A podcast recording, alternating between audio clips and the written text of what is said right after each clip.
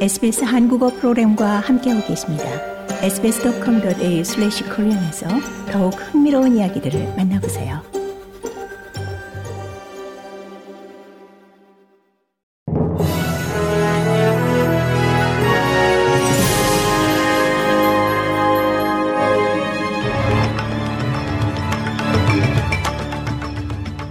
(2023년 11월 21일) 화요일 오후 SBS 한국어 간추린 주요 뉴스입니다.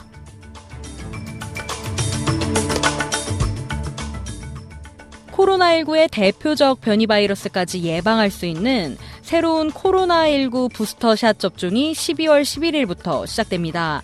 마크 버틀러 보건부 장관은 정부가 호주 예방접종 기술자문그룹의 조언을 받아 오미크론 변종을 표적으로 하는 단가 백신을 승인했다고 밝혔습니다. 당국에 따르면 새로운 부스터샷은 코로나19를 발병시키는 다양한 변종에도 강력한 예방 효과를 발휘할 것으로 보입니다. 화이자의 메신저 리보 핵산 업데이트 백신은 5살 이상의 모든 연령층에 권장되며 모더나의 동종 백신은 12세 이상을 대상으로 합니다.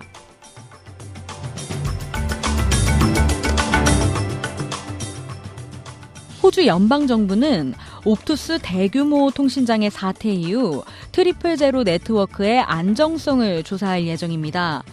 호주 통신 및 미디어 당국은 대규모 통신장애 사태 당시 긴급 통화 관련 규정이 준수됐는지 여부를 조사하기 위해 독립적으로 평가를 시작했습니다. 앤소니 알바니지 총리는 스카이뉴스를 통해 정부가 통신장애 사태에 대한 검토에 착수할 것이라고 언급했습니다. 알바니지 총리는 우리는 공공부문뿐만 아니라 민간 부문에도 그 메시지를 투명하게 전달할 것이라고 강조했습니다.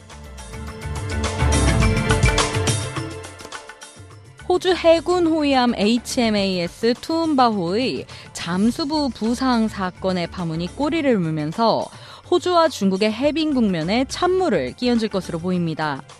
국방부는 일본의 베타적 경제 수역 내에서 작전 중이던 호주 해군 잠수부가 투움바호의 프로펠러에 걸린 어망 제거 작업을 벌이던 중 중국 구축함의 과도한 접근으로 중국 함정에서 발사된 음파 탐지기에 노출돼 부상을 당했다고 발표했습니다. 하지만 중국 국방당국은 중국 해군 구축함이 호주 해군 잠수부에 피해를 미칠 수 있는 그 어떤 행위도 벌이지 않았다고 전면 반박했습니다. 자유당의 예비 국방장관 앤드류 헤이스티 의원은 이번 사태에 대한 투명성이 결여됐다고 꼬집었습니다.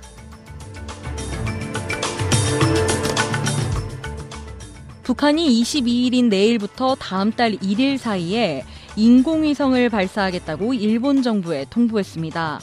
낙하물 등이 우려되는 위험 구역은 북한 남서쪽 해상 두 곳과 필리핀 동쪽 태평양 해상 한 곳으로 모두 일본의 배타적 경제 수역 바뀝니다.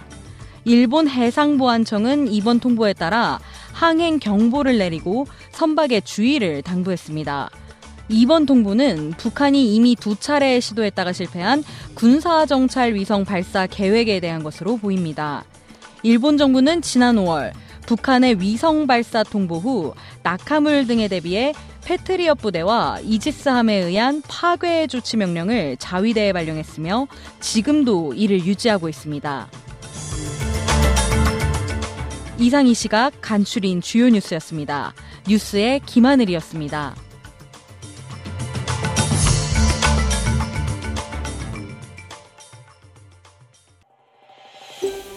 더 많은 이야기가 궁금하신가요?